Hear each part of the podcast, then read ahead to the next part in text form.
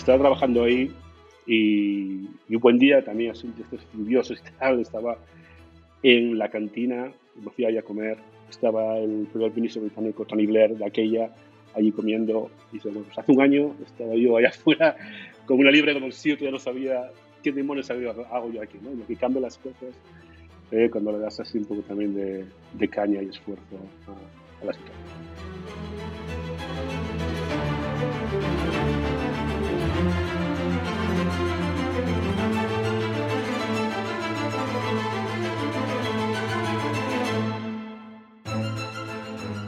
Hola a todos y a todas. Buenos días, buenas tardes o buenas noches, en función del momento del día en el que escuchéis este programa. Yo soy Luisma Hernández Valencia, iniciador e impulsor de Asturias Power. En el episodio de hoy hablamos con Arturo Ordieres. Arturo actualmente trabaja en la eléctrica E.ON eh, en Alemania y con él pues comentamos eh, su experiencia profesional, pero también sus inicios eh, como estudiante en Gijón, donde nació, y también su evolución eh, pues más en detalle, más de ámbito profesional, pero también personal por las vivencias que le ha llevado a, mm, a construirse, lógicamente, personalmente, como nos ocurre a todos, pues cuando se fue también a Londres a aprender inglés y a formarse e iniciar sus estudios universitarios.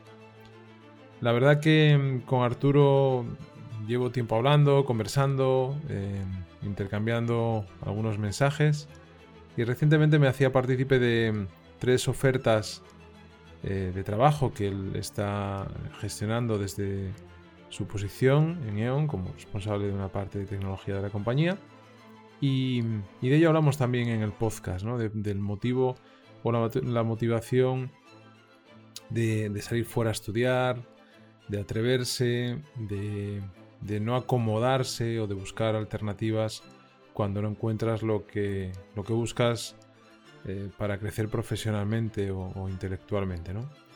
Así que bueno, espero que, os guste este podcast, este episodio eh, que he grabado con, con Arturo y en el que se tocan muchas cosas que creo que son muy interesantes para, todos los que estáis ahí detrás escuchando y seguro que alguno de vosotros eh, también se siente eh, reflejado en esa experiencia eh, de Arturo y que podéis compartir también seguramente con, amigos, compañeros de profesión o incluso con, vuestros hijos si los tenéis, ¿no? estas experiencias vitales que hacen que uno tenga que buscarse en las habichuelas, como, como vulgarmente se dice, o como habitualmente se dice, para construirse un, futuro mejor. Así que nada, os dejamos en manos de Arturo, espero que os guste esta entrevista. Empezamos.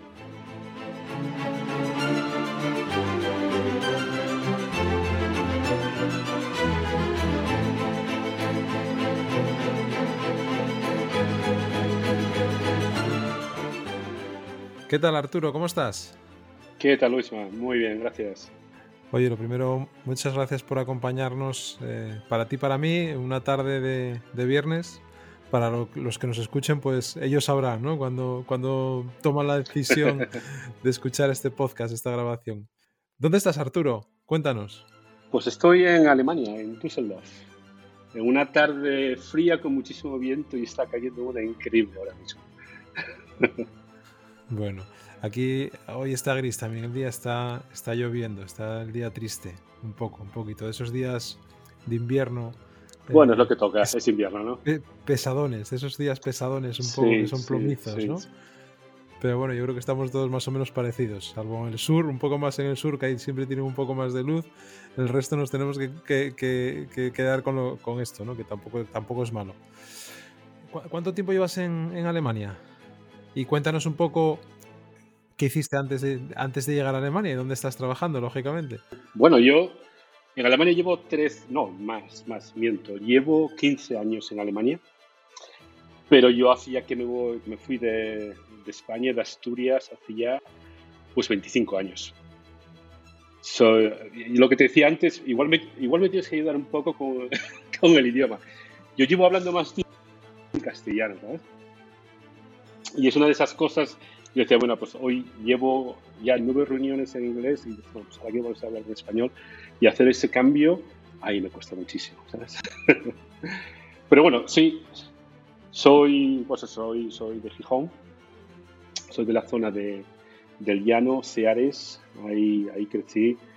Eh, una infancia, adolescencia genial, me lo pasé muy bien.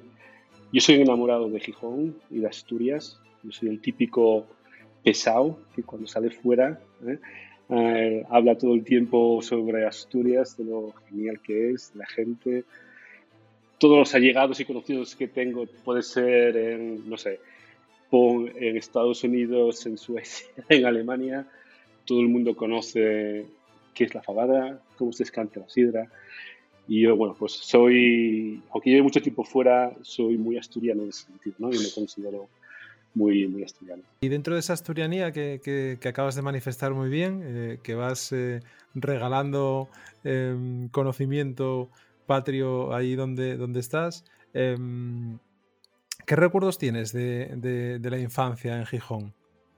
Bueno, yo, tuve una infancia muy feliz. Eh, eh, en casa siempre, bueno, pues, tuvimos, tuvimos de todo, eh, aunque bueno, siempre fue en ciertos momentos un poco justo, pero sí tuve la gran oportunidad de estudiar en un gran colegio en Gijón, que se llama Liceo La Corolla, un colegio privado que, bueno, a lo mejor mis padres no se podían permitir eh, porque era bastante costoso y tal.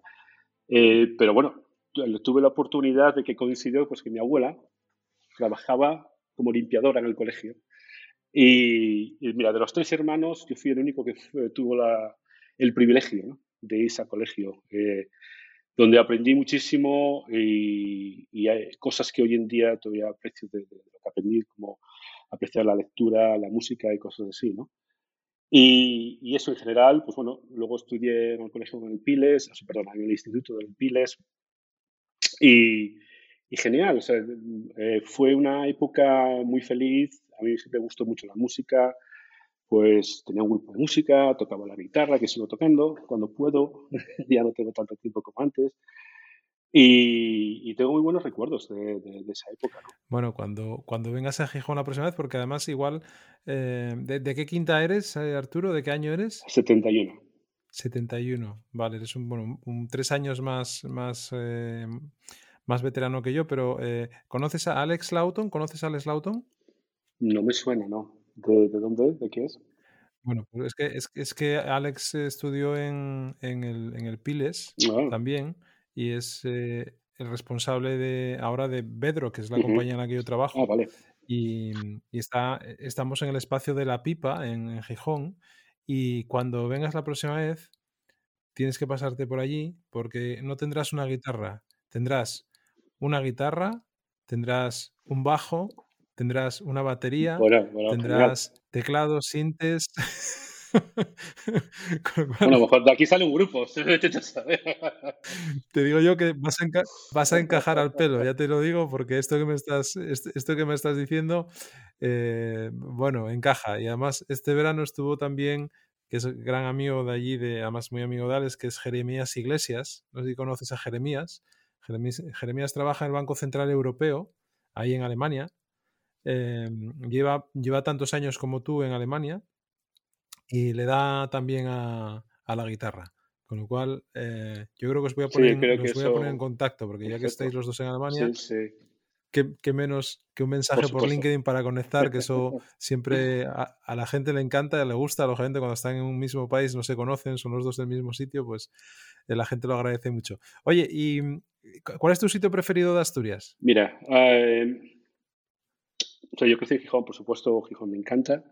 Pero luego hay un sitio donde tenemos un pequeño rinconcito ahí, la, la familia, que es la zona donde viene mi padre, que es eh, Villaverde de la Marina, la zona de Villaverde Careñes, de la playa España.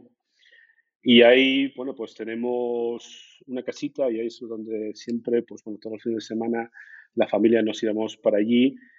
Y para mí es un lugar muy especial, ¿no? Y es bueno, pues donde pasan mucho tiempo mis padres ahora, que están jubilados, y disfrutando del tiempo allí. Es una zona que, me gusta mucho. Muy bien. Oye, ¿y mm, cómo llega Arturo desde La Corolla? Em, ¿Cómo recuerdas eh, tu primera mm, experiencia de, acceso al trabajo? ¿Cómo, ¿Cómo, después de estudiar, bueno, cuéntanos un poco dónde estudiaste después, dónde te formaste a nivel universitario, estudios que, hayas desarrollado, y, después sobre todo esa parte de cuando uno deja el estudio y tiene que enfrentarse a, su primer trabajo, ¿no? O, mandar su primer currículum o tener su primera entrevista eh, de trabajo, que eso también ha cambiado, ¿no? De cómo se hacían las cosas antes a cómo se hacen un poco ahora, ¿no? sí. Sí, sí, sí. Bastante. Bueno, yo, aquí, mira, tengo una historia que esto igual da para otro podcast, ¿sabes? Bueno, bueno, oye, vamos a hacer, a hacer dos, ¿eh? Porque también... Porque, bueno, fue unos inicios un poco menos ortodoxos en ese sentido. Bueno, yo, después del Piles, de hacer Bupico y tal, ah, pues bueno, tuve una etapa, por un par de años en la adolescencia ahí, que no tenía muy claro todavía qué camino seguir. Y pues me tomé una, una decisión que a lo mejor no fue la más correcta, pero sí me abrió otras oportunidades. En vez de irme directamente a la universidad, lo hice más tarde, eh, yo, quería, yo quería hacer programación, estaba muy en el tema de programación, tecnología y tal. Entonces me metí a estudiar programación en un centro privado, que era un holding de compañías que crearon una cartera de trabajo después y tal. De lo cual, pues bueno, ahí aprendí muchísimo pero tampoco salió lo que prometían estos. Entonces yo me, me, metí a hacer eh, programación, a hacer aplicaciones y soluciones para empresas pequeñas en Gijón. Les hacía el análisis, hacía los programas, los instalaba, mantenía y tal. Pero bueno, como que no era suficiente, ¿no? como que quería hacer un poco más. Entonces coincidió que se vino un buen amigo mío de Oviedo que vivía en Londres, vino de Londres de visita dijo, oye, macho, aquí en Londres hay muchísimo trabajo de programación, ¿por qué no te vas para allá? Y digo yo, pues vale, pues voy. y fue de un día para otro, cogí y me, me, fui. Pero claro, me fui y me di cuenta del poco de inglés que sabía, del poco dinero que llevaba. Yo me acuerdo que de la que llegué me ponía a hablar con los ingleses y me decían, oye, que no hablamos español. yo, pues estoy hablando inglés, tío. ¿Qué me dices? No? Sí, entonces, bueno, eh, de mano los primeros meses fueron, fueron muy duros. Fueron muy duros porque, bueno, yo tenía muy claro, sabía que, vale, lo que me separaba a mí de conseguir un trabajo de programador y demás allí era el idioma. Y yo tenía que aprender inglés. Entonces, pues bueno, al principio, pues no podía acceder a esos trabajos y pues te puedes trabajar de camarero y tal. Y aquí es donde te digo que, bueno, fue todo una historia el primer año eh, de encontrarme en un momento dado en Londres literalmente con una libra en el bolsillo. Eh, de aquella no había internet, no había teléfonos móviles para llamar a casa y demás. Y, y, no saber si, si, iba a tener dónde dormir ese día. Llegar a ese extremo, ¿no?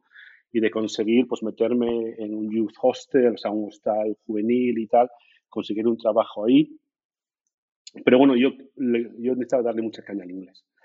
Entonces yo me fui, me acuerdo que en Oxford Street, en Londres, Ah, había, no sé si sigue estando ahí, había una academia que era una de las mejores para aprender, se llama Callan School, que te enseñaba a hablar muy rápido, muy rápido cogías la soltura y tal. Pero claro, costaba una pasta, eso, la cual yo de eso no disponía. Entonces, ahí hablando con el director del centro y tal, llegamos a un acuerdo, ahí me daban las clases, y yo me quedaba después pues a fregar los suelos, a, limpiar las ventanas, y así pues ahí aprendí un montón de inglés. Y luego también descubrí un sitio en una de las universidades de ahí en Londres que profesores que salían, profesores de inglés que salían, que necesitaban hacer prácticas como profesores, necesitaban alumnos para practicar y te daban clases de inglés gratis y te daban un té muy rico, unas pastitas, genial. Bueno, pues así poco a poco aprendiendo, ¿no? Y trabajando haciendo camas en el hostal juvenil y demás. Después de seis meses me atreví a hacer una entrevista de trabajo en la City para la tutoría. Y me planteé y me dijo, bueno, jefe, mira, técnicamente muy bien, pero tu inglés está bastante flojo, así que te voy a dar tres meses de prueba. ¿Qué pasa y tal, no? Y bueno, yo trabajaba 14, 16 horas al día. también porque para enterarme de lo que me decían necesitaba mucho tiempo traduciéndolo todo, ¿no? Trabajaba sábados. Necesitabas más tiempo que los demás. Conozca, mover el currículum y tal. A los tres meses ya me hicieron el contrato y demás. Y a los seis meses ya estaba de team lead, o sea, llevando los, los equipos de desarrollo de los proyectos que yo llevaba y demás. Después de eso ya, bueno, pues ya me empezaron a salir cantidad de oportunidades allí, ¿no? En el momento que ya tu currículum se conoce, te mueves y demás, hasta el punto que yo, fue una, una cosa, un año después, trabajando en en, en, el Parlamento británico, en lo que es el House of Commons, donde está el Big Ben, la parte de abajo, la, la base, por lo menos antes era donde estaba el departamento de informática. Ahí entrabas y tenías tus, tus despachos y tal. Y estaba trabajando ahí y, y un buen día también, estos lluviosos y tal, estaba en la cantina, me fui allá a comer, estaba el primer ministro británico Tony Blair de aquella allí comiendo y dice, bueno, pues hace un año estaba yo allá afuera con una libre como si yo no sabía qué demonios hago yo aquí, ¿no? lo que cambia las cosas eh, cuando le das así un poco también de, de caña y esfuerzo a, a, la situación. Qué buena, esa, esa, es buena, esa experiencia es chula, ¿no? Cuando ves desde dentro eh, otra realidad, ¿no? Desde fuera tienes Sí, una y cuando estás dentro, ¿no? O sí, tienes la oportunidad, lógicamente, con esfuerzo y, y tesón, eh, pues a veces consigues cosas, ¿no? Mm, unas veces más rápido, otras veces más lenta, pero seguramente que sin ese esfuerzo no hay, no hay, no hay éxito, no hay suerte, ¿no? Eso que, que denominamos suerte, ¿vale? Si, si, si no hay trabajo Hay, hay detrás, que preparar el camino para la suerte también, ¿no? Hay que darle. Y hay que tener suerte también, ¿no? Las cosas tienen. Hay, las cosas se pueden cruzar, hay cosas que tú puedes, no, a lo mejor no puedes controlar, ese nivel de suerte hay que tenerla, pero al mismo tiempo el resto ya depende de ti, ¿no? Y yo una vez que, bueno, ya, una vez allí ya, pues bueno, ya me metí en la universidad, eh, me fui a Manchester, que es una ciudad de la que me enamoré hace muchos años, del sitio, de la gente. Yo por lo menos toqué una vez al año allí, a ver a, ver a la gente que, que esté todo bien. y ya, bueno, ya me fui a la universidad allí, me hice un máster también y, bueno, a partir de eso me pasé de mano ocho años en Inglaterra, trabajando en distintas compañías. ¿Y, y sigues manteniendo esa relación con tus antiguos amigos allí? eh? Muchos, Sí, muchos, ¿no? muchos. Sí, sí, muchos. Ah, de hecho, mira, estas navidades tuve la suerte de poder comprarme un piso, mi primera casa en Gijón, en Asturias, después de muchos años fuera. Y uno de los amigos de esa época, de los comienzos por Londres y demás, se vino a conocerlo, se pasó allí el fin de semana, de que le encantó Asturias, que le encantó la sidra, la comida y demás. Bueno, sí, sigo manteniendo muchos, muchos contactos. Además, yo soy una persona muy, muy sociable, ¿no? O sea, vaya donde vayas, siempre acabas conociendo gente, manteniendo contacto, ¿no? Y creas un poco de network también eh, social.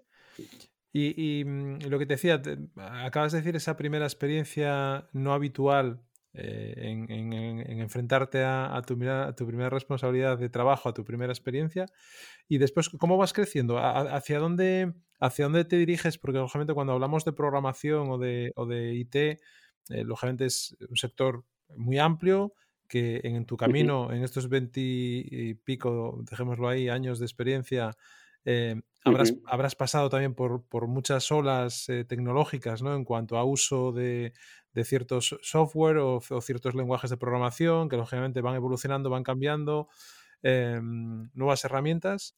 ¿Cómo, ¿Cómo, ves todo este ámbito de, de transformación tan brutal que estamos eh, ahora mismo, ese cambio tan acelerado? Eh? Es increíble, es increíble, sí, sí. y, y, es, ahora mismo, te cuento ahora o sea, cómo fue mi proceso, pero este cambio yo creo que o tienes una gran pasión y realmente te gusta el mundo de la tecnología, digitalización y demás, para los profesionales que están metidos en esto, eh, es, es, es, un esfuerzo sobrehumano a veces de estar al día, de estar al día, porque es que parece, a veces parece casi imposible eso, porque no cambia solo el software, la tecnología, las aplicaciones, también trabaja, cambia la forma de trabajar. O sea, de cómo se trabaja. Llevaban proyectos hace, hace unos años, el típico waterfall, ¿no? con tus cascadas a cómo se trabaja hoy en día, el, Agile, el Scrum, el Safe. Es, es, un mindset, una mentalidad completamente distinta ¿no? a cómo se hace. Y, ya que tiene una flexibilidad, una adaptación que realmente o tienes pasión por ello, o yo creo que es un infierno, sinceramente. Pero, pero para mí, sinceramente, yo tengo una gran pasión ¿no? por la tecnología y, por todos esos desarrollos. A mí esto es lo que me motiva. Yo voy a hacer algo todos los días lo mismo mm, y, lo dejaba fuera, sacado, ¿no? Y, y, yo, mira, por ejemplo, yo, yo empecé eso con el tema de la programación, pero enseguida me di cuenta que me sigue gustando el tema de programación y demás, pero quería influenciar un poco más en el tema del negocio junto con la tecnología, ¿no? O sea, tener un poco las manos en los dos sitios. Y me metí, lo siguiente que hice fue meterme a Business Analysis. O coger requerimientos para desarrollar proyectos, acercarme más al negocio y tal. Y el siguiente paso que ya di, que es donde ya hice el máster también, es en Project Management, dirección de proyectos y tal, gestión de proyectos. Y, y ahí ya ese es el ámbito en el que me especialicé ¿Qué es lo que estoy haciendo hoy en día? Pues ya bueno, a unos niveles de, de dirección de program management y eh, proyectos muy complejos, multinacionales y demás. Pero bueno, ese fue más o menos el, camino. y, lo que te decía, cambia tanto, ¿no? O sea, hoy en día es increíble que a mí es una cosa que realmente personalmente me gusta, ¿no? Que haya tanto cambio, que haya tanta cosa nueva y a ver qué sale ahora, hay que crecer y hacer cursos nuevos y tal. Pero, por ejemplo, también, pues ahora, por ejemplo, León, estamos buscando mucho talento. Yo, para mi equipo, estoy haciendo entrevistas para buscar sobre unos de 40 a 50 personas, eh, project managers, eh, Scrum Masters, eh, Product Owners, o sea, todo tipo de, de roles y tal el, problema es que no estás tú solo así. Claro, claro, claro, claro evidentemente. el, problema es que hay muchas compañías a nivel global que están buscando perfiles muy similares. Ahora mismo acabo de salir de terminar una entrevista a una chica que me decía, oye, mira, es que contigo, pero ya tengo una oferta aquí encima de la mesa de otro sitio. Y es así constantemente, ¿no? Estás peleándote, que tienes que buscar no solo que tenga el conocimiento, sino que quiera aprender, que tenga esa flexibilidad, que se sepa adaptar. Porque el conocimiento que tiene hoy, ese conocimiento es temporal, mañana va a ser otra cosa. Que en esas entrevistas se demuestre ¿no? pues que, realmente tienen ganas de aprender y, adaptarse y tal. ¿no? Y cuando encuentras un grupo de esos, tienes que pasar por muchísimos currículos ¿no? que, hasta que encuentras esos. Y luego esos son los por los que se pelean las compañías a nivel europeo y, a nivel mundial, porque he estado el otro día haciendo entrevistas a unos chavales de Australia que me tuve que levantar muy temprano para ver con ellos y me Y, pero bueno, hay mucha competencia en ese sentido. Pero una cosa, por ejemplo, que por lo menos aún no nos llega, de hecho, creo que de todos los cursos que he mirado, no nos ha llegado ninguno de España, pues, pues de Asturias. Que es una de las cosas por las que empezamos a hablar un poco antes de hacer este, este podcast, ¿no? ¿Y, pero, por, qué crees que es eso? ¿Por qué crees que, el español, teniendo. yo conozco a unos cuantos asturianos que están trabajando en, sobre todo el sector de la automoción, eh, hay en Alemania unos cuantos. Eh, hay, hay, bastantes personas que están trabajando ahí, también en, en ingeniería aeronáutica. Pero, ¿por qué crees que la gente no, no, no, lo sabe, no, conoce que hay esas ofertas o, puede ser comodidad de querer quedarse en, su país, en su región, falta de ambición, comodidad. Sí, sí, puede ser una combinación de, factores. Eh, no sé, yo creo que, y esto lo habrás oído mucho, ¿no? Asturias, pero tenemos que creer un poco más, ¿no? Eh, y lanzarnos un poco.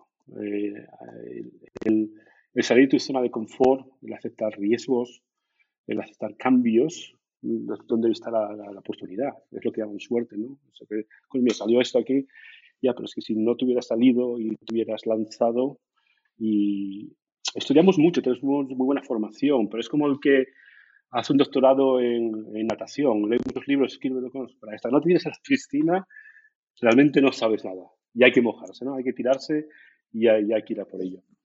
Entonces yo creo que, bueno, a nivel, en Asturias, a nivel español, tendemos un poco más a agarrar lo seguro, aunque sea poco, que soltar eso y tirarte a ver qué pasa y a coger algo más grande. ¿no? Yo creo que ese es uno de los problemas. Eh, yo creo que el hecho, esto ahora del COVID y todo esto, que está trayendo el home office, posiblemente dé una oportunidad a gente que a lo mejor no quiere salir, de tener la oportunidad desde casa, trabajar en compañías más grandes que tengan la posibilidad de desarrollarse en ese sentido. Y posiblemente eso nos traiga nuevas oportunidades, a ver cómo, cómo va eso y tal. Pero yo animaría a la gente bueno, o a todos en general en Asturias a, a que se lo crean un poco más. Porque yo los asturianos que he visto por ahí salen y triunfan. Triunfa porque llevamos muy, buen, muy buena formación, porque tenemos muchas ganas de trabajar, que tenemos una cultura de respeto, ¿eh? que, es una cosa que hay que valorar. Y somos cojonudos. O sea, es, es una combinación de cosas que sales y triunfas. Y créetelo y lánzate. Intenta por ello. Es una pregunta, ¿no? Es que te acabas de adelantar porque es una pregunta que siempre hago a todos los invitados, el, el, tema de, de, cómo ven Asturias, ¿no? Bueno, nos ha salido a, a colación de, de, estas ofertas que, que, tenéis abiertas ahora mismo desde ON, que me mandaste, creo recordar que fueron cuatro, que las publicaré ahora, eh, eh, bueno, este fin de semana las publicaré desde, desde nuestro portal. Pero, mm, pero lógicamente siempre pregunto lo mismo, ¿no? Lógicamente también es verdad que la gente que estáis fuera a veces eh, no todo el mundo tiene el pulso del día a día de la región, de lo que está sucediendo, ¿no? O de cómo está evolucionando ciertas cosas. Otros sí, otros están eh, en, ese día a día, bien porque trabajan aquí o porque, bueno, pues se preocupan por, estar informados, ¿no? Aunque sea a través de, la Nueva España o del comercio o de las redes sociales en general, vamos, no, por definir un medio, sino por, tener una información que sea un poco real o por el contacto que tengan con amigos, familiares. ¿no? Pero sí es verdad que, mm, sale muy recurrentemente este tema de, del atreverse. ¿no? Yo creo que también a veces, eh, no, no, sé si es que... Eh, pues eh, ese miedo que hay al fracaso, al no hacer las cosas bien, al, al, al que te marquen por hacer algo y, y, no, no tener éxito, ¿no? Que el éxito también es muy relativo eh, en esta vida. Hay, hay, éxitos pequeños, hay éxitos grandes o hay éxitos que los tienes tú para ti mismo y los tienes dentro y, y igual ese éxito no lo conoce nadie, solamente lo conoces tú, ¿no? Esto ya, ya es un poco eh, psicológico, pero, pero yo creo que, sí, también, sí. Que, que, también es así, ¿no? O, porque lo vives, ¿no? O porque te emocionas con algo y para ti esa emoción ya se convierte en un éxito, ¿no? Es decir, bueno, esto, todo esto es muy relativo, ¿no? Pero, pero yo lo que voy es que, que sí es verdad que hay grandísimos profesionales fuera, hay grandísimos profesionales aquí también, y quizás esa, eh, no sé, esa coraza que a veces nos ponemos para protegernos, o nos han puesto, o culturalmente hemos estado ahí como muy eh, por las, por las familias, ¿no? Por las madres muy arropados y tener miedo a ese, lo que tú dices, joder, es que estaba en Londres y no tenía para pagar eh, lo que tenía que pagar y sin embargo, oye, pues mira, hice un, un, cambio, ¿no? Hiciste un intercambio a cambio de tu capacidad de esfuerzo y de no ser ni mucho menos que nadie por tener que hacer algo eh, que seguramente igual no se te apetecía hacer, pero en aquel momento lo tenías que hacer y, era el único camino para conseguir tu objetivo, ¿no? Eh, entonces, bueno, muchas veces yo creo que no hay, no hay una, una única respuesta a esto que estamos cierto, preguntando. Cierto, cierto, sí, o sea, bueno, yo empecé en E.ON en Alemania eh, en el 2009 y E.ON, sí, vale, pues tiene, somos treinta y pico países ¿no? dentro de lo que es. Voy a Milán cada vez que, bueno, COVID nos deja y llevando el proyecto ahí hasta el año que viene. Pero bueno, mi sede sea, mi oficina central está en Essen, en Alemania, que está aquí al lado de, de Düsseldorf. Uh -huh. ¿Y, y, y cómo es trabajar en una eléctrica grande, eh, supongo que muy compleja también por los distintos sectores, eh, líneas, eh, departamentos? Sí. es, es, es un universo cultural, porque aquí tienes tienes la parte muy trendy, muy nueva, ¿no? De, yo qué sé, pues de ofertas y productos que se da al mercado ahora para los coches eléctricos, para el smart home y tal. Y que pues hay mucha gente joven ahí, es muy, muy tal, y muy, mucha gente quiere meterse en ello. Y luego tienes la parte más clásica, eh, la mejor de redes de distribución y tal, donde tienes gente pues, que a lo mejor lleva pues, 30, 40 años trabajando ahí y tiene una forma mucho más clásica de trabajar y tal. ¿no? Y todo esto dentro de un mismo grupo que unos tienen que hablar con otros. Entonces, pues es súper interesante. Es súper interesante porque yo, mira, antes de empezar en, en EON, en la eléctrica hasta, cada dos, tres años, pues cambiaba de, compañía. En esta llevo ya 13 años, casi 14. Porque cada año, dos años, yo cambio de, también de área, porque los proyectos que, en los que estás trabajando pues, son distintos, de naturaleza de, recursos, de, proyectos, de países, de gente, de culturas, de idiomas, y es súper interesante, ¿no? Luego, el tema de la energía es un tema muy de hoy, ¿no? Y es un mercado muy competitivo. Entonces, hay una gran presión por detrás. Y hay, una, hay que tener una flexibilidad a nivel de organización tremendo. Nosotros cada dos, tres años tenemos una reorg, reorganización. Se pone todo para patas arriba. El departamento que estabas ya es otro, ahora este es aquel, ahora ya haces, trabajas con este otro que al final, bueno, pues es cambiar un poco el gorro que te ponen. Tú sigues más o menos haciendo lo mismo o cambias el área, pero hay que adaptarse porque eh, hay, que competir, hay que competir. Eh, E.ON es, intenta ser un, muy agile, como ¿no? muy ágil y tal, muy nuevo en el mercado, pero es un, un panzer alemán viejo, pesado, ¿no? que tiene que evolucionar y tiene que cambiar. Entonces, bueno, pues hay mucho trabajo por detrás de eso. Estaba mirando ahora la página web de E.ON, que te puedo asegurar que es la, nunca había entrado, es la primera vez que entro. No había hecho los deberes para hablar contigo antes. Em, no te voy a engañar, ¿eh? te, estoy siendo muy sincero, pero tenéis 78.000 empleados, trae la web aquí, y tenéis nada menos y nada más que 50 millones de clientes que, se, dice, que, se dice, que se dice pronto. La facturación, los kilovatios de las plantas y todo esto no, eh, no, te, no, no, voy a decir nada. Que lo quiera consultar, que entre, que entre en la web y que lo, y, que lo mire. Y, y, cómo es un día a día eh, tuyo, normal? Eh, la semana, ¿cómo te organizas la semana a nivel de trabajo, el equipo con el que trabajas? ¿Cómo, cómo es ese, e, ese día normal Em, profesional? Bueno, ahora, bueno, en tema de COVID y demás, trabajando desde casa es un poco atípico. No, en circunstancias. ¿Seguís trabajando? Sí, sí, seguimos trabajando. Desde ¿Seguís trabajando desde casa? Sí, seguimos, seguimos, sí, sí. Eh, de hecho, tuvimos un comunicado hace un par de semanas diciendo que, bueno, la oficina solo trabajando desde casa. Sí. Pero normalmente mi día a día es empezar en el aeropuerto. Yo viajo muchísimo. Eh, porque, bueno, pues trabajo en proyectos y llevo proyectos y tengo equipos de desarrollo pues, por casi toda Europa. Entonces, pues bueno, tienes que eh, estar ahí presente. No es que tengas, pero a mí me gusta estar bastante presente. Eh, es, es, el que va a poner orden, ¿no? Aquí viene, aquí, viene Arturo, ¿no? Yo me imagino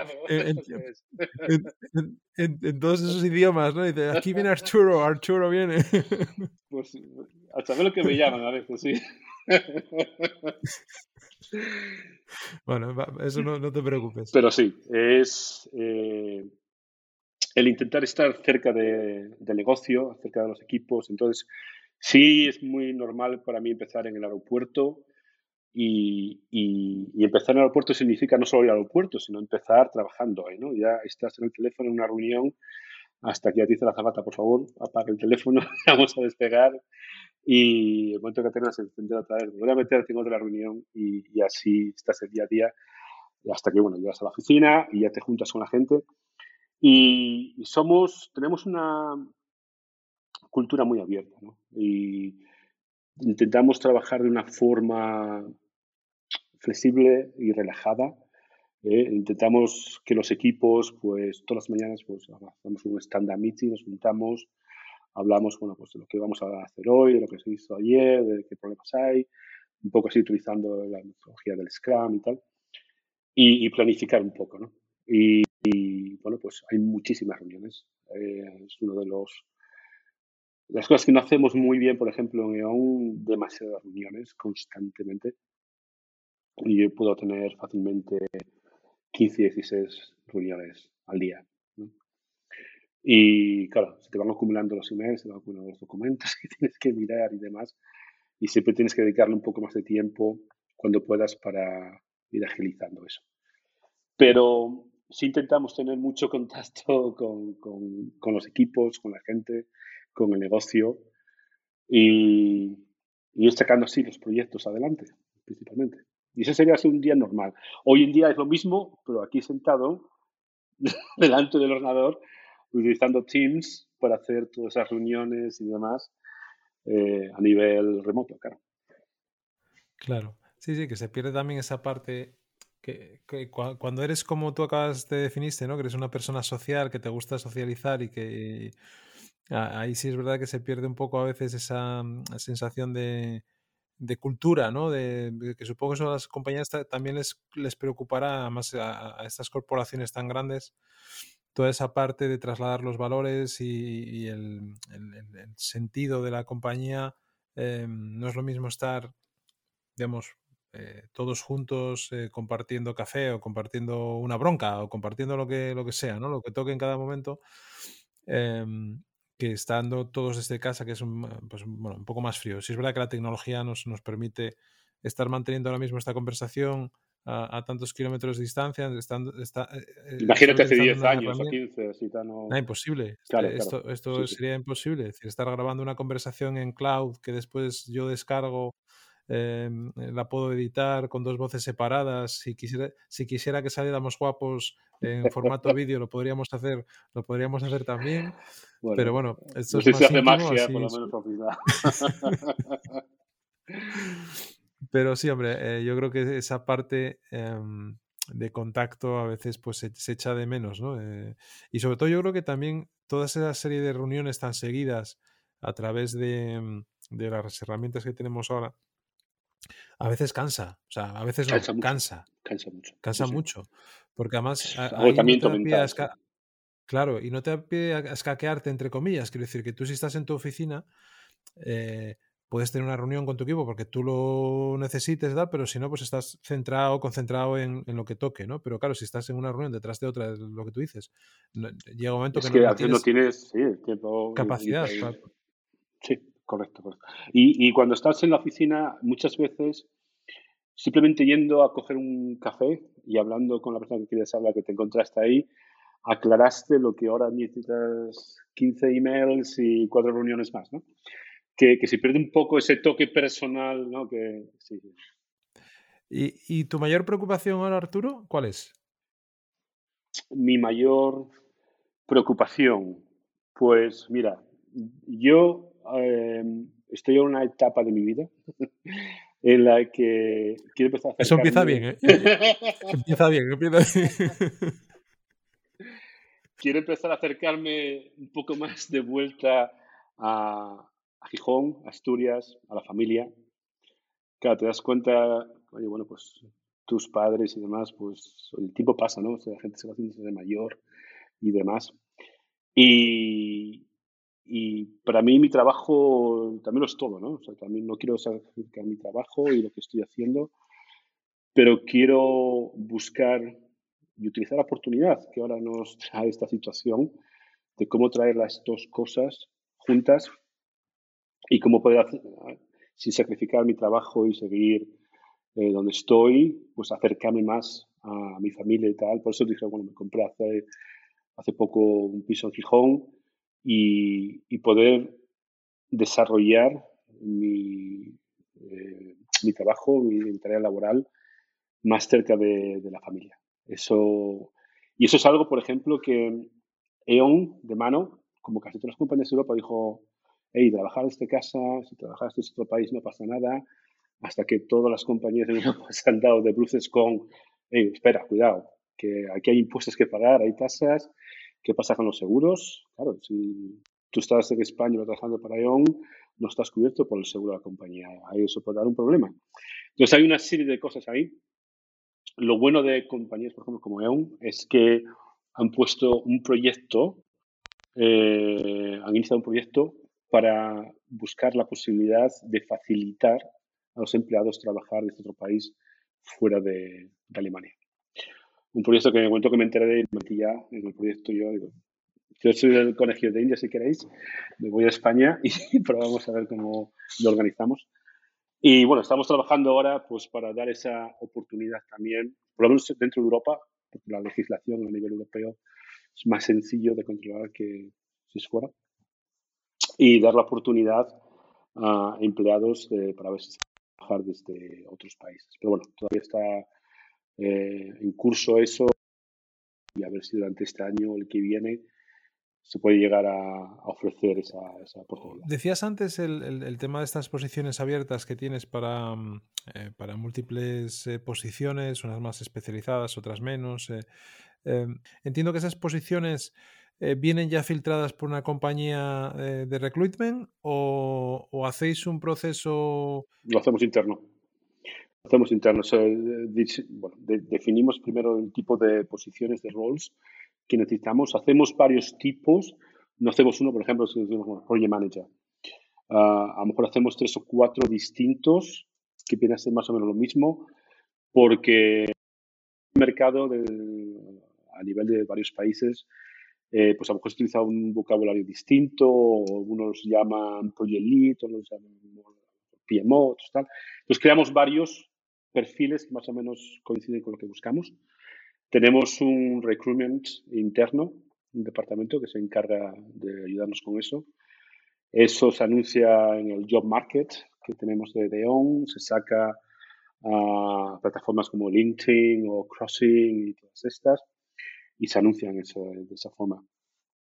Si buscamos gente a lo mejor un poco más junior y tal, pues también trabajamos con universidades, eh, no solo de de, Holanda y demás.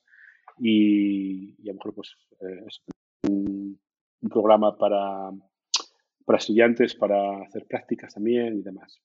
Pero por ejemplo, en este caso, eh, los que yo estoy buscando, yo diría que un 75% serían bastante senior, un 25% ya un poco más, más junior.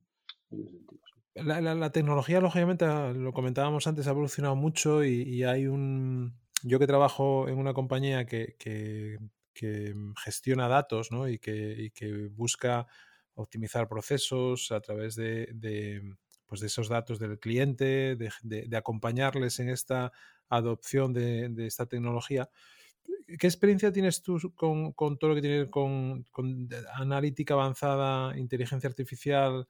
Em, no sé si la incorpora, te toca algo de esto en tu entorno. A mí no personalmente, no en mi entorno personalmente, pero es algo que E.ON está muy interesado en ese tema. Eh, tenemos un departamento donde se está haciendo mucho en tema de AI y con data science, y demás. La cantidad de infraestructura que tiene que cambiar E.ON en cuestión de distribución para ser capaz de mantener y de gestionar todo lo que viene. Porque que todo lo que se va a, poner en la red a nivel eléctrico de smart homes, de coches eléctricos y demás, todo tiene que estar administrado. Hay una cantidad de información, de datos descomunales con los que hay que trabajar, ¿no? Y, eso es súper importante. Y eso es un área que por ser, yo creo que en breve, posiblemente en la segunda parte de este año, mi equipo se empieza a meter bastante en ello, porque no sé si lo habrás visto, salió las noticias cuando hubo el capital market de E.ON que anunciaron que bueno, iban a invertir sobre unos 27 billones de euros en, tema de, de, redes inteligentes, smart homes, etcétera, lo que es la digital transformation, la transformación digital de, de toda la organización. Y, eso, claro, toca directamente todos estos temas que estás tú comentando. Entonces, se están gestionando y preparando muchísimos proyectos. Todo esto se quiere desarrollar en los próximos tres a cinco años. Entonces, en ese, en ese ámbito se va a desarrollar mucho en ese sentido. Y como te digo, no me ha tocado a mí directamente, pero sí me tocará.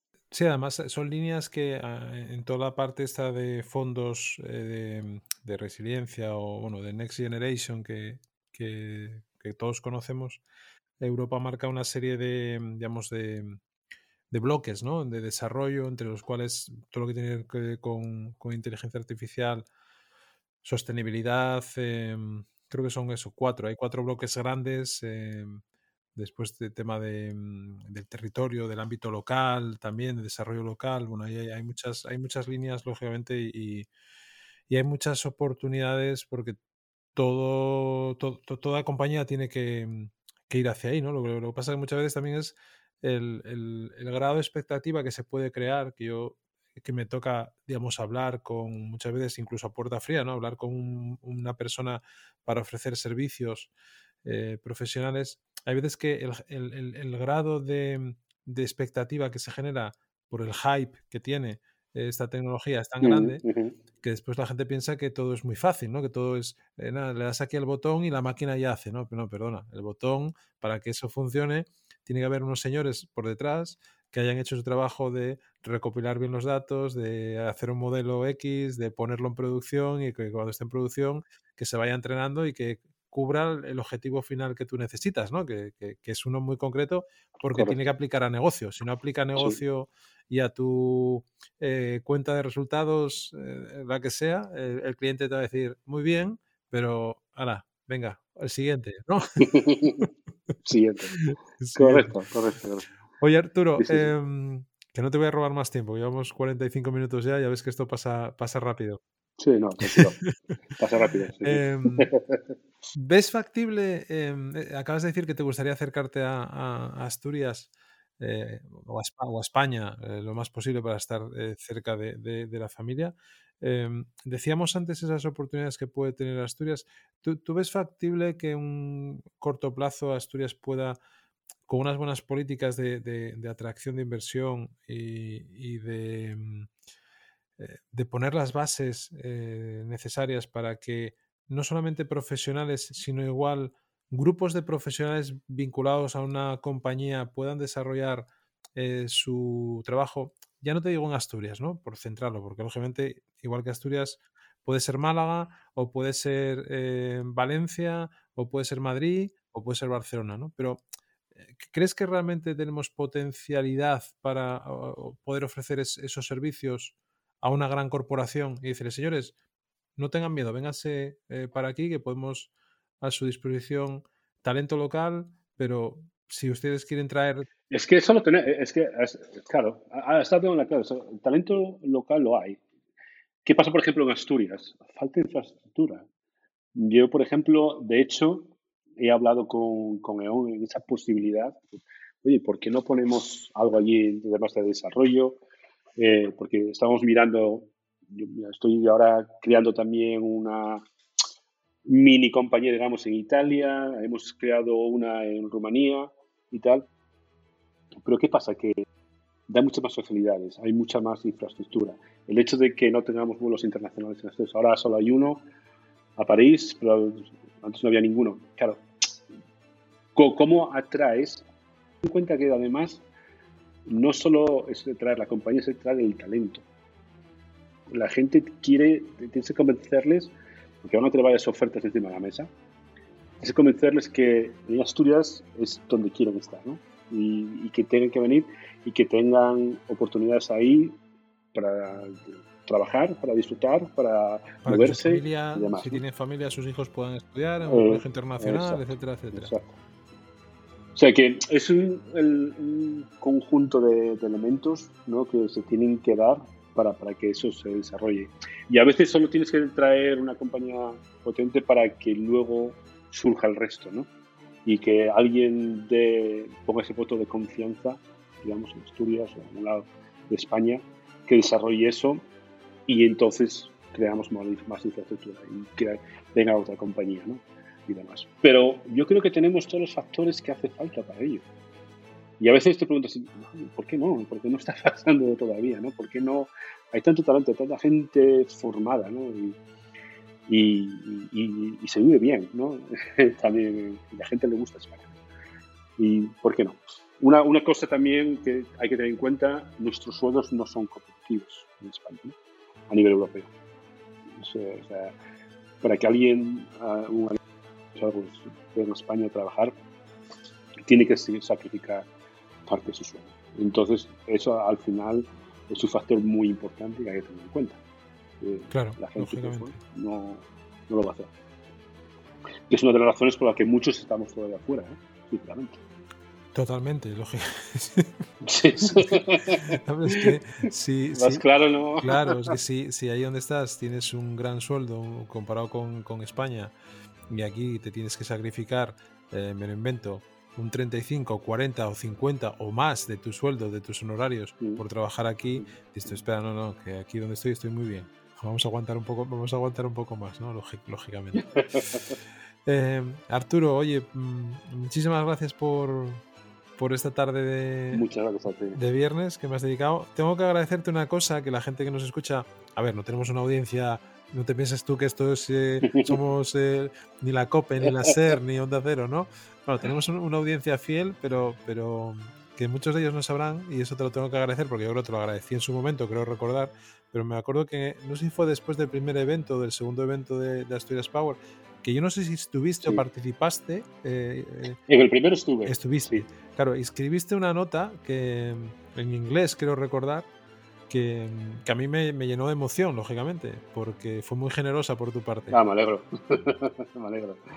No, y muchas gracias a ti, Luis. Lo, lo, que estás haciendo aquí, el trabajo que pones extra, además de tu trabajo diario, es genial. Y esto, estas son las cosas que tenemos que hacer en Asturias, ¿no?